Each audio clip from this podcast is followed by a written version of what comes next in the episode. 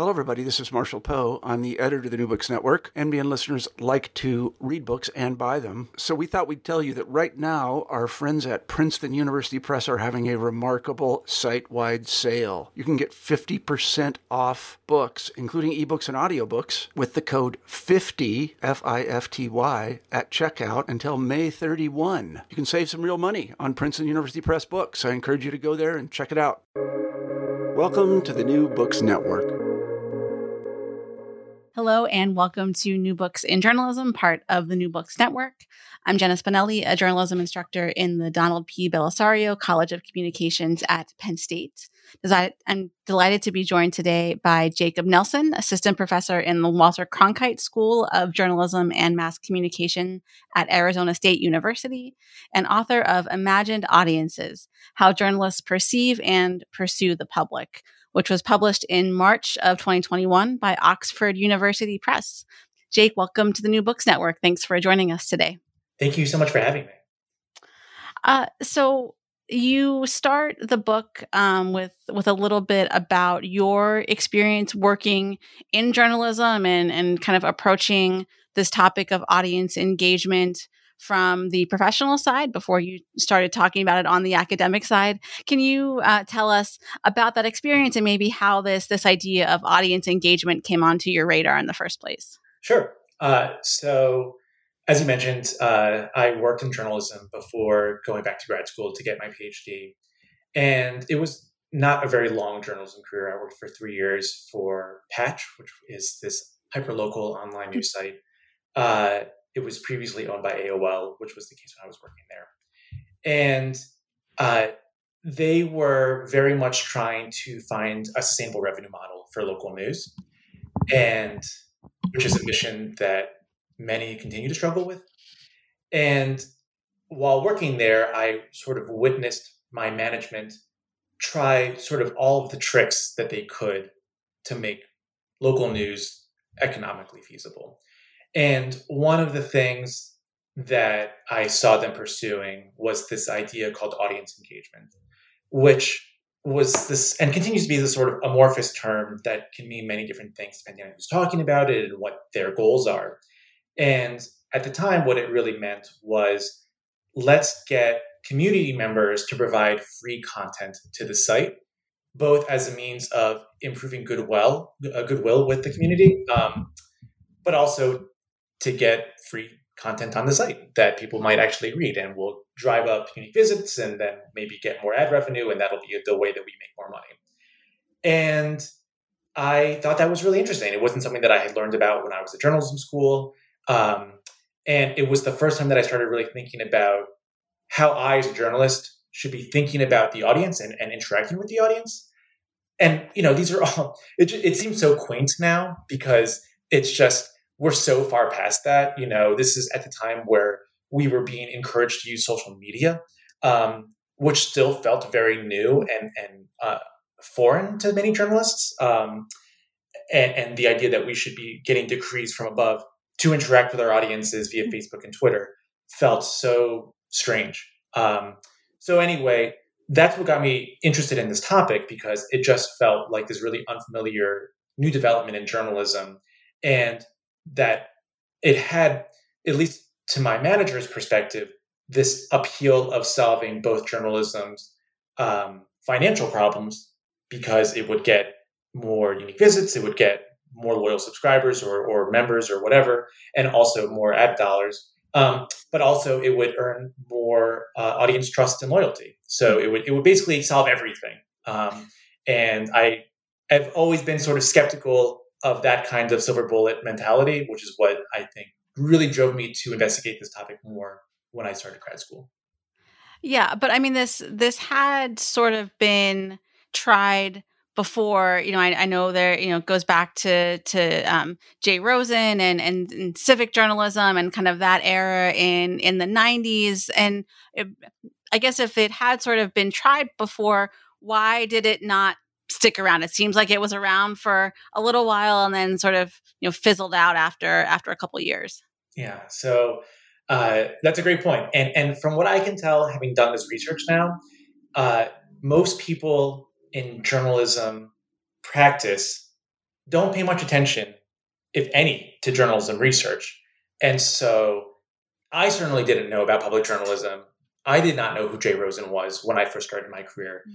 And so when I was getting told you should do audience engagement, you should interact with your audience more and give them more of a role in journalism, I, my first thought wasn't, hey, this sounds a lot like what Jay Rosen was advocating for in the 90s.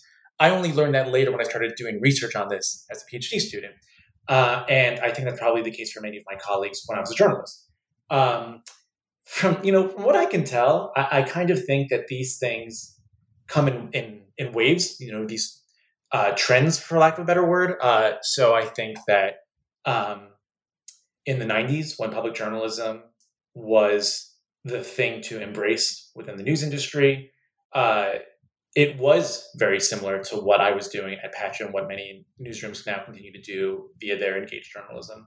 Um, the difference, of course, was that there was no internet at the time, but the approach was really similar, and the mentality behind it was really similar. Which is, if we if we forge a better relationship with the public, then we will solve journalism's problems because those people will become they will be more satisfied with what journalists are putting out. The journalism quality will improve, and that will improve the bottom line as well. So it's just a win-win for everyone.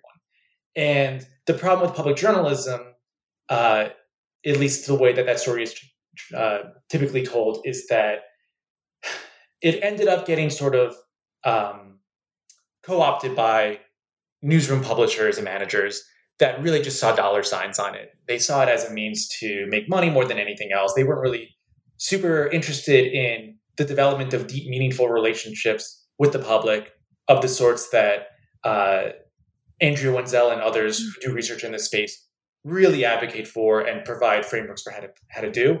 They were much more interested in what can we what's the bare minimum work that we can tell our journalists to do that will make people give us more money or make our news more popular so that we get more ad dollars. And that really rubbed journalists the wrong way and I think kind of led to the implosion of public journalism. And then that idea was sort of forgotten or never known about in the first place by people who were beginning in journalism like myself. And so when that directive came down, I thought, oh, this is an interesting, completely new thing that's never happened before. Um, and I kind of think, you know, what you're getting at with your question is sort of this um, lack of um, a firm understanding of like the history of journalism um, held by people who practice journalism, and also the lack of a, a firm relationship between those who research journalism and those who practice journalism. Um, and I don't think either of those things are the fault of journalists. I think it's more sort of a failure of um, academics and J schools to really um, provide that kind of education and meaningful interactions to journalists. Yeah, and I, I want to uh, come back to that maybe toward the end but you know to, to fast forward to the present day or at least the, the past couple of years that, that you talk about in the book you sort of separate out uh, audience engagement work today into um, reception versus and production based uh, engagement and you use case studies from um, City Bureau and the Chicago Tribune as kind of examples of, of each of those things. So, can you walk us through those two models and and how they differ? Sure. So, uh, as I mentioned, audience engagement is this really fraught term that gets used all the time within the news industry, but doesn't have any sort of agreed upon definition.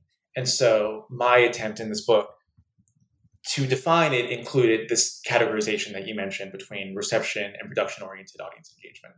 And the uh, reception oriented audience engagement is really sort of uh, similar to the uh, most um, financially driven form of public journalism that we were just talking about, in that it's really focused on um, it's it's less focused on bringing the audience in to shape the journalism and much more focused on interacting with and understanding how audiences are consuming the news once it's already been released. So this is the sort of metrics based type of audience engagement that I would say most journalists are familiar with. So, you know, for example, the use of Chartbeat or ComScore or Nielsen data to understand how our audiences um, consuming this news. How many page views do we have? How much time have they spent on the site? Um, but then it's also um, how much have audiences shared this story and how much have journalists interacted with these audiences about this story. Um, so it's much more focused on understanding audience satisfaction with news after it's already been published. Um, much more focused on distribution, uh, especially digital distribution. So understanding, okay, this story didn't get as much exposure via social media as we thought it might. What can we do differently? Is it a matter of posting it at different times? Um, that sort of thing. Um, and it's rarely about the quality of the journalism. That's never sort of questioned as much as what's questioned is uh, why didn't we catch the audience at the right moment so that this story became a bigger hit? Production oriented audience engagement is it's very different, uh, and uh, you know the biggest difference, uh, as you can tell by the name, is that this form is much more focused on bringing the audience into the journalism process as the stories are being put together in the first place. Um, so this type of audience engagement tends to be much more qualitative. It tends to be much less dependent, uh, if not dependent at all, on uh, audience metrics or quantitative counts of audience interactions with news. Um, in fact, I think a lot of people who practice production oriented audience engagement bristle at the notion that metrics should be the end all be all for evaluating success within journalism. From their perspective, it should be much more about did journalists work hand in hand with community members in the production of the story?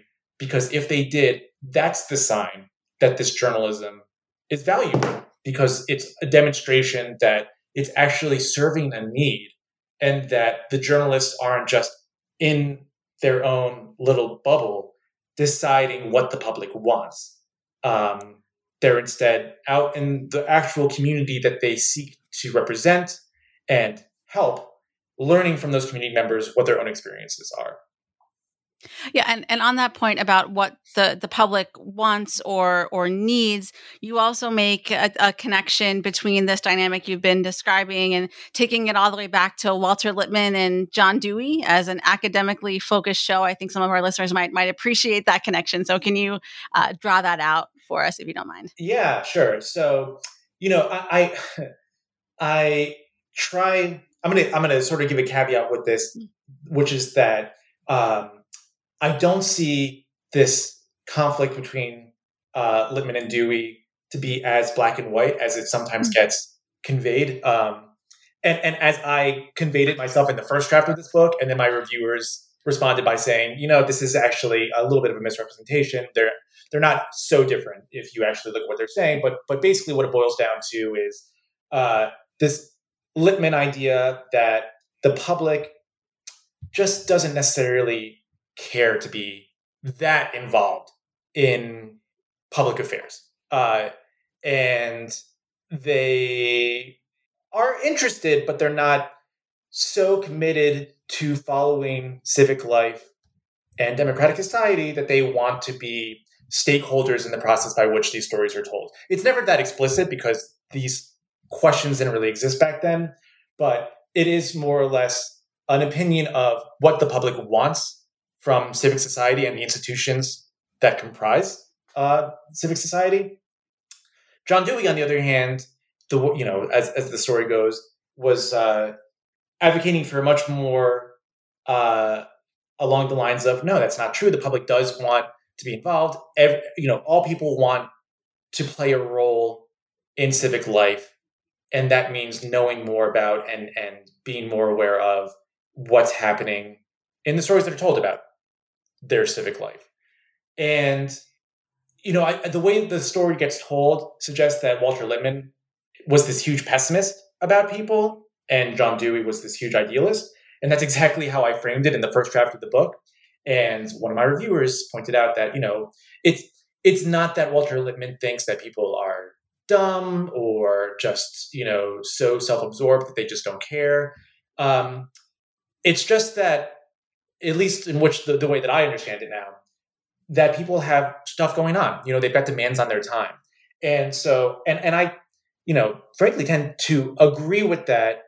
Uh, you know, so, so Michael Schudson, who is a journalism study scholar that I think puts that, he, he's, his research has been invaluable to mine as I was putting my argument together uh, has this notion of the monitorial citizenship, which I think is actually a really good way of, of getting at what I think Walter Lippmann was getting at, which is this idea that people don't want to be in a position where they have to be vigilantly paying attention to everything that's happening within civic and public life because that would be exhausting and they just have their daily lives to get through. You know, they've got their jobs and their families or whatever. He says that what people actually want is sort of similar to, uh, you know, being at a public pool and having their kids in the pool. They know that there's a lifeguard there, and the lifeguard being the press. They know that they can pretty much trust the lifeguard to keep an eye on things. They'll look over every once in a while to see that their kids are safe, but they're not just sitting there watching. You know, they're doing their own thing. And I do think that that I tend to subscribe to that notion of, of what the public wants, although I do feel that um, that doesn't mean that I uh, that I think that engaged journalism shouldn't be pursued. As I try to make really clear in the book, um, I think that the value of engaged journalism is actually distinct from its impact on the public. I think that what it should be seen more as is just improving the quality of journalism more than anything else. Hmm. Uh, you know, the other thing I, I was thinking about, you don't talk about this explicitly in, in the book, but it was on my mind as I was reading it. It was this kind of concept of an ombudsman, which is something that's also sort of fallen by by the wayside at, at, at many news organizations over the years. I, I wonder if if you thought about that role at all, if if there's you know that a position like that might have been at one time sort of a a way to get elements of, of what we now think of as, as audience engagement, but still within the more traditional framework of a, of a news organization. Yeah. So, it, you know, it, it didn't cross my mind to bring that notion of the ombudsman into the book, but, but I think that you're right in that, you know, I, I think that what you see in journalism historically is a tension between a few, you know, a, a small but but vocal minority advocating for more openness on the part of journalists when it comes to their relationship with the public, more transparency, more interaction, uh, more willingness to collaborate at the beginning stages of reporting and story production rather than just throwing a story out to the public and saying, here you go, enjoy, let us know what you think, and maybe we'll read it. And then you've got the more traditional people within journalism saying no, saying that uh, people either because they don't want political news, period, or because they're not interested, or because their input isn't valuable. Um, these journalists assume that they might even be worse off with that sort of relationship, that they're better off blocking that stuff out relying on their you know professional skills their training their intuition whatever and doing their jobs and then going home and i think that you know ombudsman's um, public events which is not a new thing within journalism but you know mm-hmm. opportunities for the public to actually interact with the journalists um, even you know running and responding to letters to the editor uh, you know, these things have always been around. It's just that they've never been uh, at the fore of any newsroom, and they've always sort of felt uh, like they've always felt like we're doing you this big favor. You know, like isn't that enough that we're doing this for you? And um, I think that that is beginning to change a little bit, or at least I, I feel that newsrooms are beginning to have to pay lip service to the idea that they should be more transparent. Um, and that gets at, at a larger conversation about you know how much of that transparency is genuine and how much of it is performative um, which people in my field have begun actually researching. So there's this great study i forget who the authors are but um, about the daily the new york times podcast um, and about the extent to which the transparency that that show practices in that it claims to go behind the scenes and how these stories are produced. It constantly involves interviews with journalists how much of that is is real you know we're showing you the nuts and bolts of news production and how much of it is uh, we're going to show you the stuff that makes us look great you know and, and like we really know what we're doing and we are just like the best professionals in the game. Um, and I think that's a really interesting question because, I mean, at the end of the day, you know, how how much can you really expect a news organization to air their dirty laundry voluntarily, um, despite the fact that um, many believe that doing so might actually help make people trust them more because they will feel like what they're what they're getting from those news organizations is is genuine and not just sort of um, a show. Right. So you know, um, Jake, I think you and I are, are, of of a similar age. Went through J school at, at at roughly the same time, and I, I'm wondering what what what do your students think if you've had the opportunity to ask them about about engaged journalism, about some of these dynamics we've been talking about, about the the role that that reporters should play in relationship to the communities they serve? Yeah, that's a great question. So I'm going to give a caveat to this, which is that I, in my three years at Cronkite, have only taught one explicitly journalism focused class. The other class that I teach is an audience analytics class that really goes to just anyone interested in measuring audiences. Um, but that explicitly focused class is called the Business and Future of Journalism. It's a senior level class, so most of the students that I have are getting pretty close to graduating.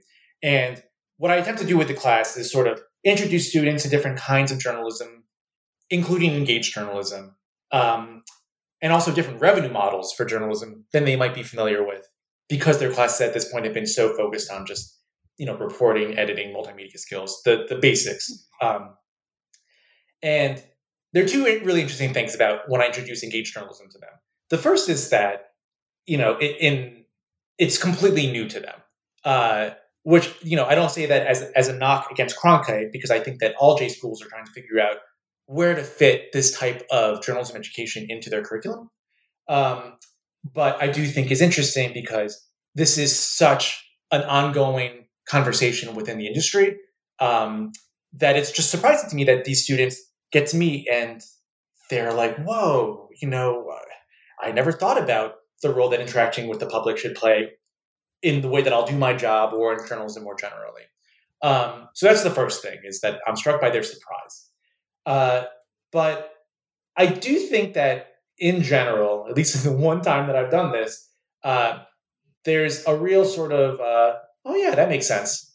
After I've introduced this notion to them, um, where it's sort of like I use social media and I, in my own habits, prefer to follow news that I feel is speaking directly to me. I guess it makes sense that I would want to do this kind of thing when I become a journalist as well.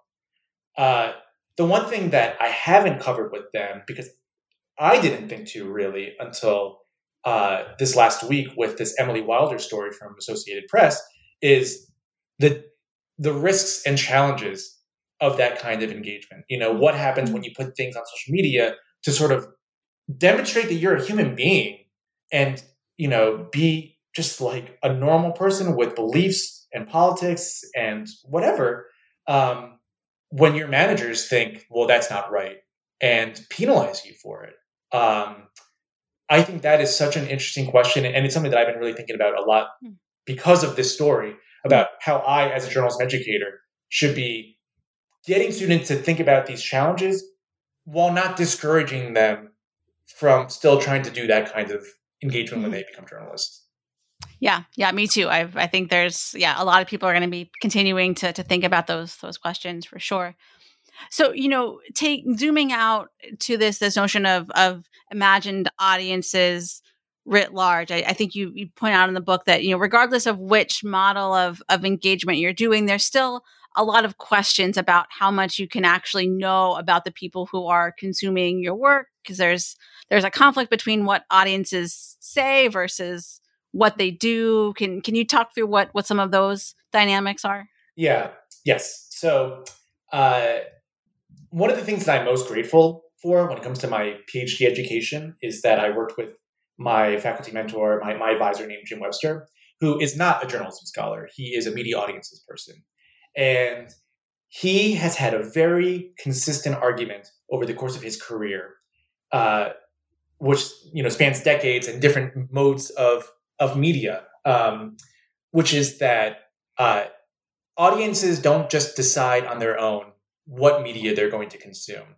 The ways in which media consumption takes place is this uh, combination of uh, of structures and agents, and um, it's really intuitive and makes a lot of sense. But it is not at all the way that journalists tend to think about their work, which is much more uh, along the lines of if I put out a story that is good, people will like it and they will read it. And if I put out a story that is not good, people will not read it. And I will not know until the reception happens and then I will be able to know what happened. And that's just not that's just not right. It, at least from my perspective as someone who has studied both the journalism research and the audience studies research, what I found and what I argue in the book is that you can't predict how audiences are going to respond because they're not basing their behavior off of their preferences alone. And again, this makes a lot of sense intuitively if you just think about your own media behavior. You know, um, there are so much media out there that you need to rely on structures like algorithms for uh, your newsfeed or for the search engines that you use, or if you're going to watch a movie or a TV show, you probably don't necessarily know exactly what you're going to watch when you load Netflix or Hulu or whatever. You just start scrolling, and you're not going to scroll through every movie and TV show that exists. You're going to scroll through the categories that are listed, through the recommendations that are there just for you, and then you're going to pick something. Will that thing that you pick be the thing that will make you the most satisfied? Maybe, but also maybe not. It's just the thing that you're picking because your time is limited, and this is the time that you set aside to watch something, and that's what you're going to watch. And it's the same when it comes to news. You know, people don't go looking for the news story that will make them the most satisfied because it is the most engagement oriented, it's the most representative of their communities and their shared experiences. That's just not the way that audience behavior unfolds. What typically happens is people are scrolling through their news feeds and they interact with news. It's called incidentally. You know, there's a, uh, uh, that's a, an established sort of framework for understanding how audiences interact with news these days is that it's incidental news exposure that takes place not because they've set out to find news, but because it finds them via social media. Even if they do go out of their way to find news, they're tending to go to the most popular brands because they trust that those popularity, the popularity of those brands equates with quality. You know, the New York Times or CNN or Fox News or whatever. They think, okay, I've heard of this. This brand means something to me. I know other people that use it. So I'll get my news from there. You know, it's again not it's not decisions that are being made based on a comprehensive familiarity with everything that's out there. It's a decision that's being made because here is the time that I have at my disposal. Here are the mechanisms that I know will get me to the news. That's it. And so my argument is that when people in journalism say, if we do X, Y, and Z to make our journalism quote unquote better, that will solve our problems because audiences will respond to it by consuming more of it and by subscribing more. And I think that that argument sets journalists up for failure because it assumes a level of power and influence over audiences that I think is unrealistic. And again, you know, the distinction that I try to make really clear in the book is I don't think that that is an argument against doing engaged journalism, especially production oriented engaged journalism, which I do think makes journalism better. I just think that if you set up the argument that if we do this kind of engagement, then we are going to solve our money problems, then mm-hmm. I think that that is setting you up for disappointment.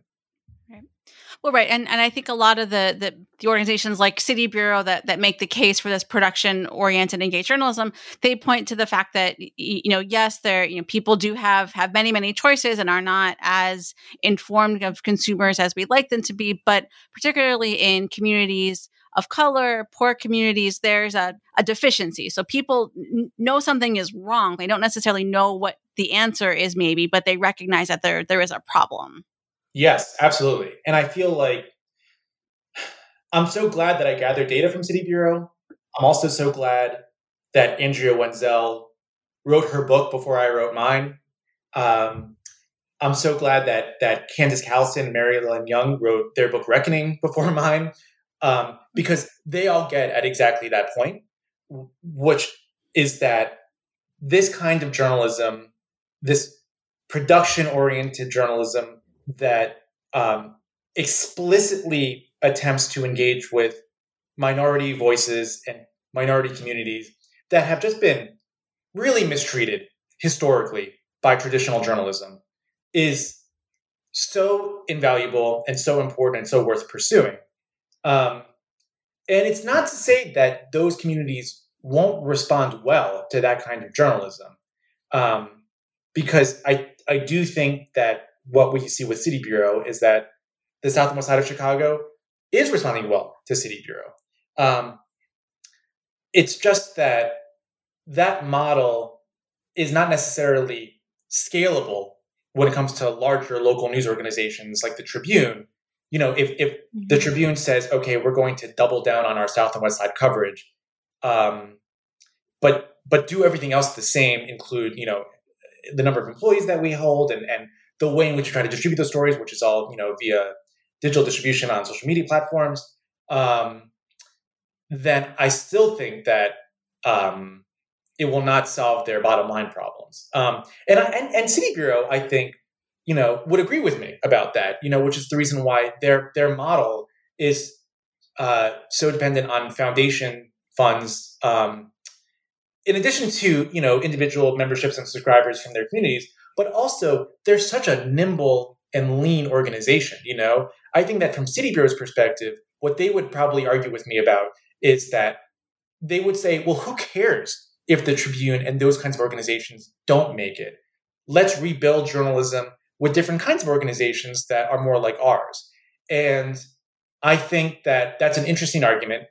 And I think that it's fun to play out what that might look like. But I think that for the foreseeable future, we're going to continue to have regional and national news organizations. And I think that we should have two different conversations. One about how do we improve the quality of journalism across all news organizations by emulating the things that City Bureau is doing? And two, how do we find a sustainable revenue model that is independent of that kind of engagement and other sorts of audience focused interventions so that we can find a way of paying for news that will endure and will actually keep these news organizations afloat. Right.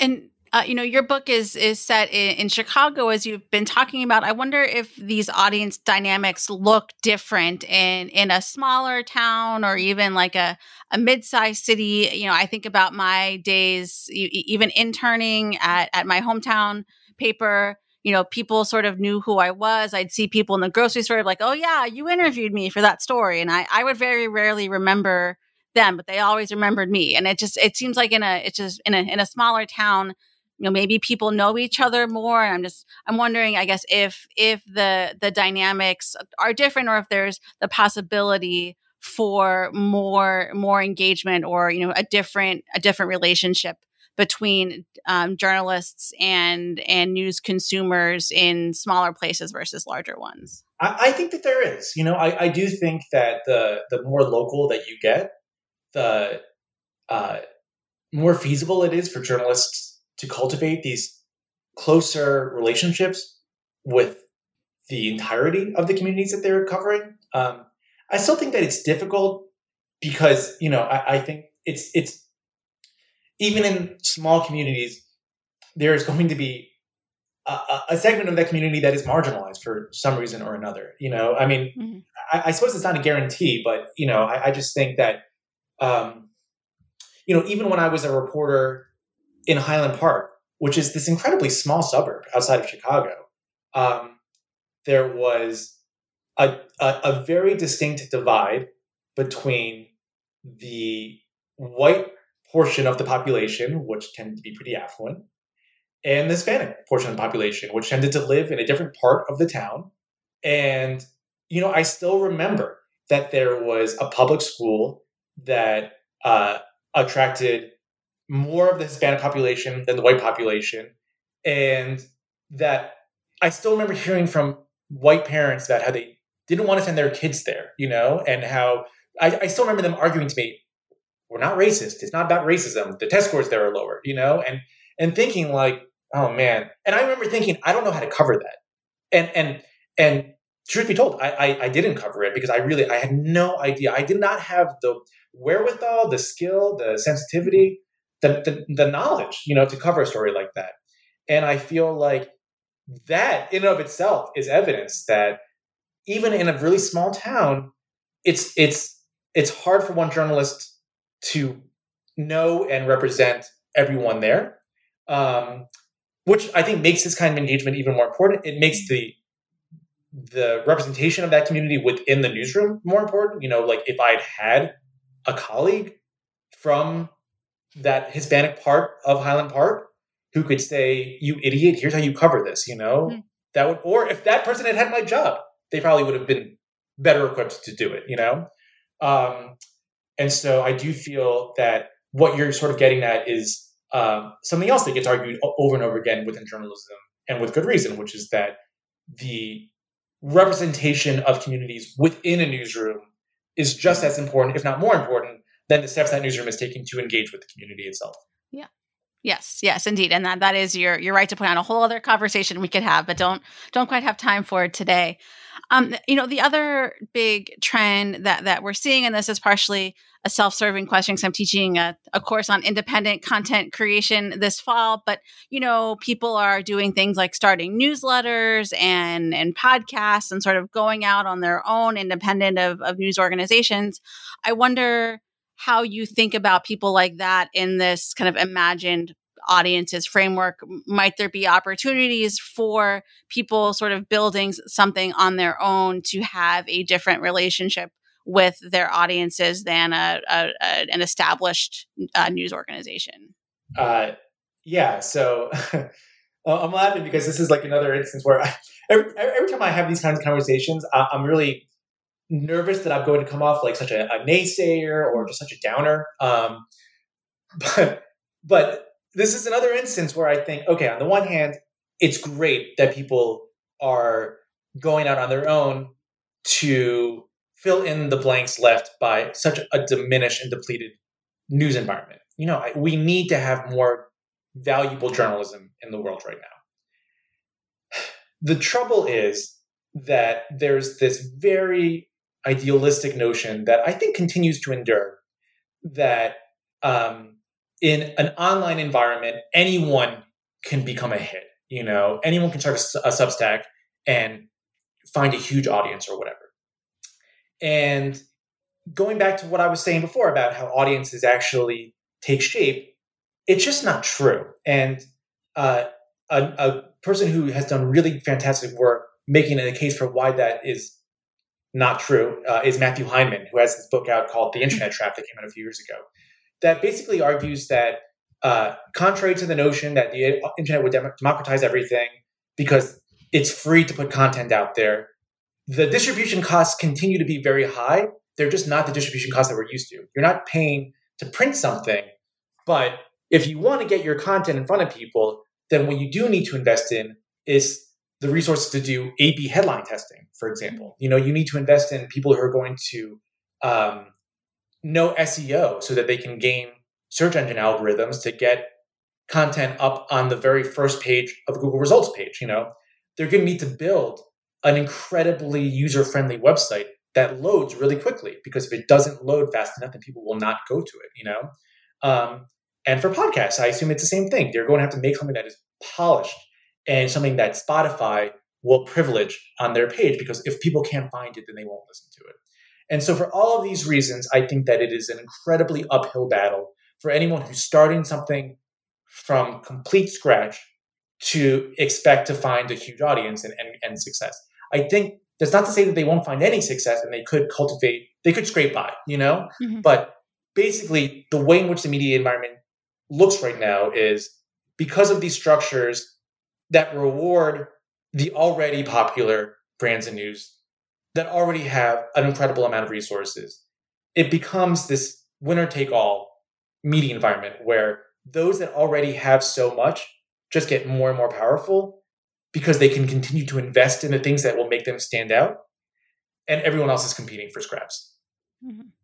Yeah, and there's there's not, I guess. Uh, I mean, I didn't hear you say anywhere in there anything about about the opportunity for increased audience engagement there. It seems like that's just the the same type of model, but maybe just just packaged in a in a in a different way. And I, I would think maybe on a more practical level, if you're so busy trying to scrape out, you know, put out your newsletter, grow your audience, whatever, like you're not you don't have time to really do that deeper work of of trying to figure out who they are, why they're reading, you know, all those kind of things. I think that you do. I mean, I, I you know, it depends on where your funding is coming from and, and how mm-hmm. narrow your focus is, because I do feel that if you have uh, you know some sort of consistent funding source, be it a foundation or uh, you know some subscription based, um, and that audience is really narrow, then I do think that a nimble organization, again like City Bureau, mm-hmm. can can make it work. Um, it's just really much harder, I think, than people realize because I think again it goes back to this idea: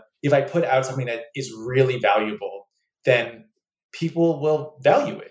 And that makes sense, but people have to know that it exists and they have to know how to find it. And we can't take those things for granted. Yeah.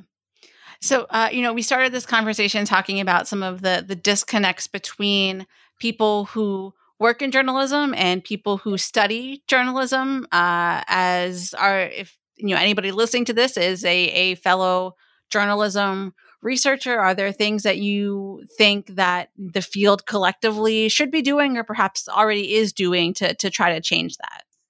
You know, I, I do think that I, I feel fortunate to have come around at this moment where I there is a discussion taking place about making journalism research more relevant to the industry. You know, I mean, so many journalism books, as I'm sure you know, begin with like the at this point required, you know, things are bad, paragraphs or, or chapter, you know, revenue is low, news sources are out of business or severely depleted, you know, people don't trust the news, where people don't believe that anything that we say is accurate.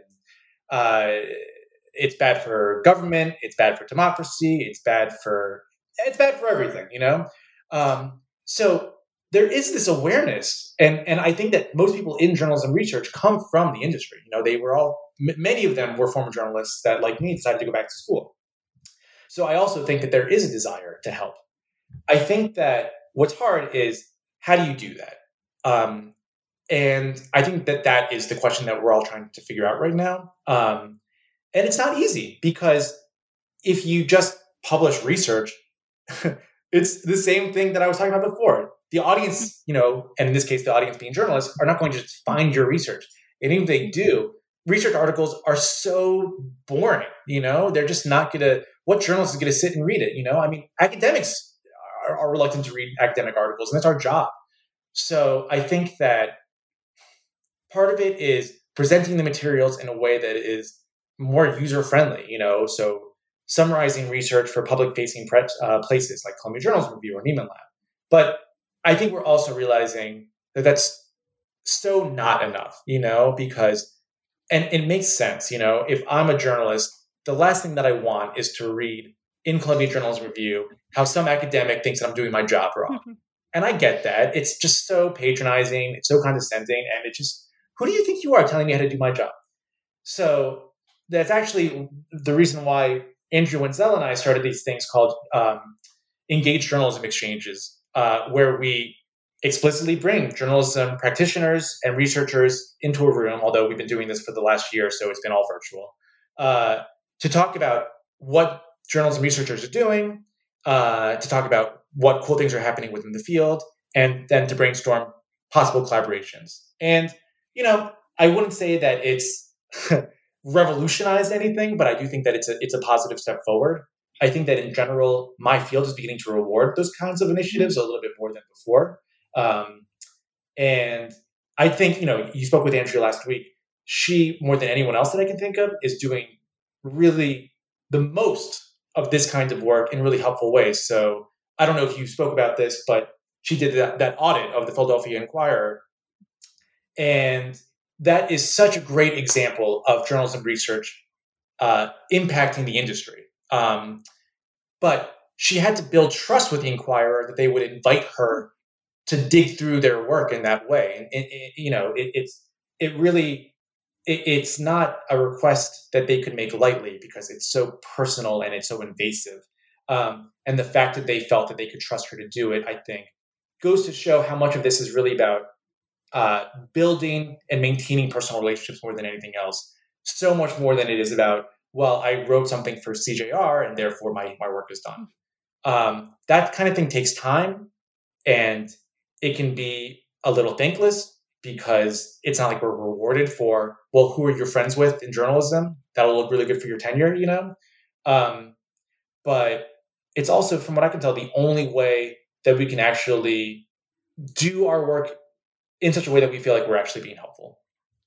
Yeah. And I'll, I'll give you a chance to, to give a little plug for those en- engaged journalism exchanges. Where can folks go to learn more or potentially join in? Uh, uh, thank you. if you just Google Engaged Journalism Exchange, we have a Medium page that you'll be able to find that's got all of the, the videos from the last year of Zoom exchanges that we've been doing, again, because of COVID. Uh, and we have another one that is going to be on August 3rd, um, which we're very excited about. Um, and that's going to explore um, how journalism educators uh, should be teaching the next generation of journalists um, to uh, think about how they can do their work in a way that is anti-racist and inclusive. So we're really excited about that. Yeah, look forward to, to checking that one out for sure. Uh, last last question, Jake. Uh, what's what are you working on now, or what's next on your your research agenda? So, uh, what I've been working on for the last year actually is uh, I did interviews last spring with uh, working with Seth Lewis, uh, professor at University of Oregon, where we spoke with about 60 people, uh, just random Americans, about their news consumption habits. Um, and this for me was sort of the, you know, okay, I wrote a book about how journalists think about their audiences. Now I feel like I need to actually do interviews with audience members about how they think about journalism. And so what I've been doing since then is just going through that data to understand what it is that determines how people trust the news and consume the news. Um, and in ho- hopefully in doing so figure out ways that journalists can you know better get a handle on what they can be doing to improve that relationship yeah just I, i'm sure a challenge you face is just how to how to get this stuff out quickly given how you know uh, news and audience is is changing so fast and to try to yeah have it be impactful in in journalism or in the in the field it doesn't always align with the you know often years that it could take to to do all this data collection on the the, the uh, academic side of the house.